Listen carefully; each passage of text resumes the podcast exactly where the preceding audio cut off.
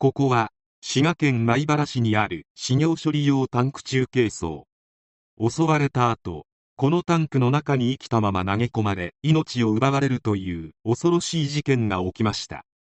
犯人は捕まりましたが容疑を完全に否認しており今もなお冤罪の可能性を指摘される事件です。ちなみに犯人と被害者は不倫してました。それではどうぞ。2009年6月12日滋賀県米原市の汚泥タンクで同県長浜市今川町の会社員小川典子さん当時28歳の遺体が発見された事件で県警米原署捜査本部は19日深夜交際していた上司森田重成当時40歳を逮捕した。被害者の小川さんは6月10日午後8時頃に退社する姿が目撃されたのを最後に消息不明になっていた。妻子ある森田は以前から小川さんと交際。最近は交際をめぐってトラブルになっていたという。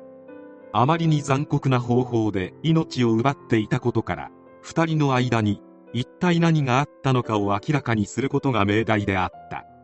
森田と小川さんは大手ガラスメーカーの下請け会社社員で工場で働いていたが森田は事件の発覚した12日以降仕事を休んでいたことが判明。小川さんが親しい友人専用にしていた携帯電話の履歴などから森田が事件前に小川さんと会っていた疑いが浮上。19日朝から任意で事情聴取するとともに米原市内の自宅も捜索した。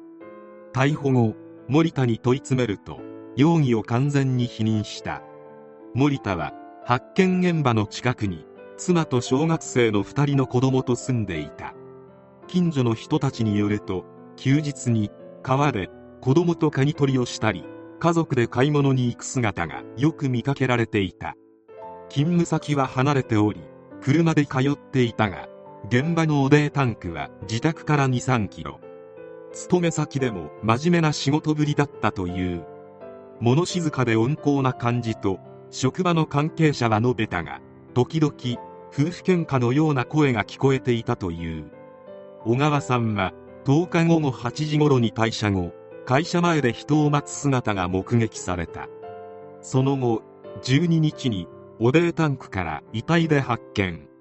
死因は汚泥を喉に詰まらせたことによるもので後頭部を鈍器のようなもので襲われた跡などもありその汚泥タンクからは凶器とみられる金槌も発見された。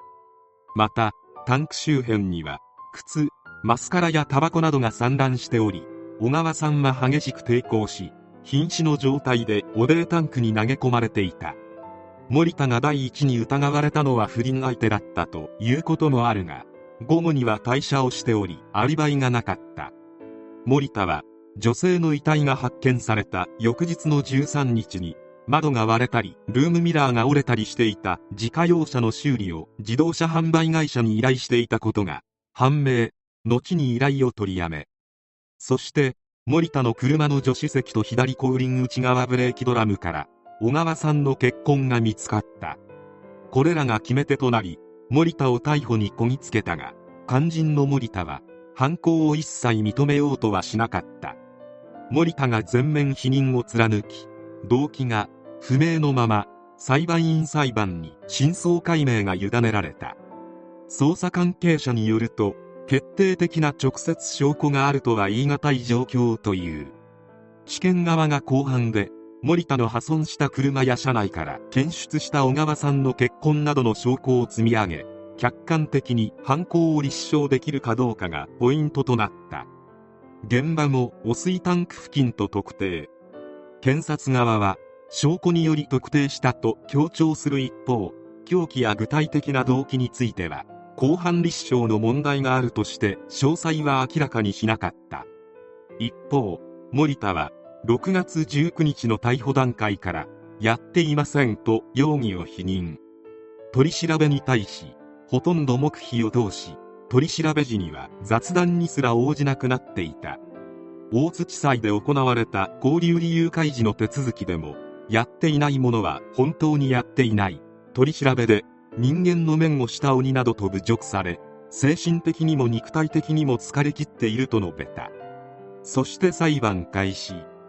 森田の車のブレーキドラムにあった血痕についてであるが約1ヶ月前小川さんの足の傷からついたのではないかと弁護側は説明。検察は不自然で信用できないと否定し後輪の近くで被害者が頭部を殴打され血が飛び散ったと見るのが相当だと反論。そして動機についてであるが検察は2人が互いの浮気を疑って責め合っており感情が突発的に暴発し事件を起こしたと述べた。また事件後に小川さんとのメールをこぞって削除しており森田は証拠隠滅を図っていたとも指摘。弁護側は森田が犯人ではなく第三者が小川さんの命を奪ったと主張。しかし現場に性的に襲ったり窃盗の形跡がなく犯人の強固な意志が見て取れることから第三者による犯行の可能性は低いと判断し森田以外に犯人がいるという弁護側の主張について抽象的とのことで退けられた。そして森田に下された判決は懲役17年休刑無期懲役の実刑判決。量刑理由について裁判長は交際相手によって命を奪われた被害者が絶望感を深めたとし汚泥タンクに投下する行為は被害者の尊厳を無視した非道な行為だと厳しく非難。後半における森田の言動についても被害者の名誉を損なう発言を繰り返し遺族の神経を逆なでする弁解に終始したと述べた。一方凶器は小型の金槌で危険なものとは言えないことから犯行は突発的なものと認定。交際中に繰り返された激しいやり取りで森田がやり場のないイラたちを募らせたことを考慮し身勝手極まりないというにはためらわれ家庭環境も考えると強制困難とは言えないとして有期刑を選択した。戦術したが森田は近所では優しい子煩悩な父親として通っていた。近所の20代の主婦は事件のことは信じられないと話していた。森田は妻子がいる身でありながら小川さんと交際していたが裁判でもその事実は認めようとしなかった。しかし職場ではバレバレだったようで2人が交際していることは噂になっていたという。森田がよく利用していた自動車修理会社の従業員も2年ほど前から小川さんと2人でよく一緒に店に来ていたので交際していると思っていたと話している。森田が一切犯行を認めず動機についてすら語らずそもそも不倫の事実すら認めなかったことから冤罪説も一部では噂された。というのも事件が報道された際森田が犯人であると世間に広く印象づける初期報道の多くが誤報だったことが明らかになっている。マスコミも裁判所も森田が犯人であると決めつけてから後半に臨んでいたような傾向があったのは否めない。現場の状況から森田は相当な返り血を浴びているはずなのに車にもそのような証拠はなくまた前科もない森田がこのような残忍な方法を選択するかということも疑われた。とはいえ鈍器で襲い最後は汚物タンクに投げ込むとは相当な恨みがないとここまではしない。小川さんの絶望はいかほどだったか。不倫は誰も幸せにならないというがまさに地で言った形となった。周囲にバレていたことからもいつかしっぺ返しは来る。不倫するくらいなら最初から結婚などしなければいいのだから悪いことはしないようにしたいものである。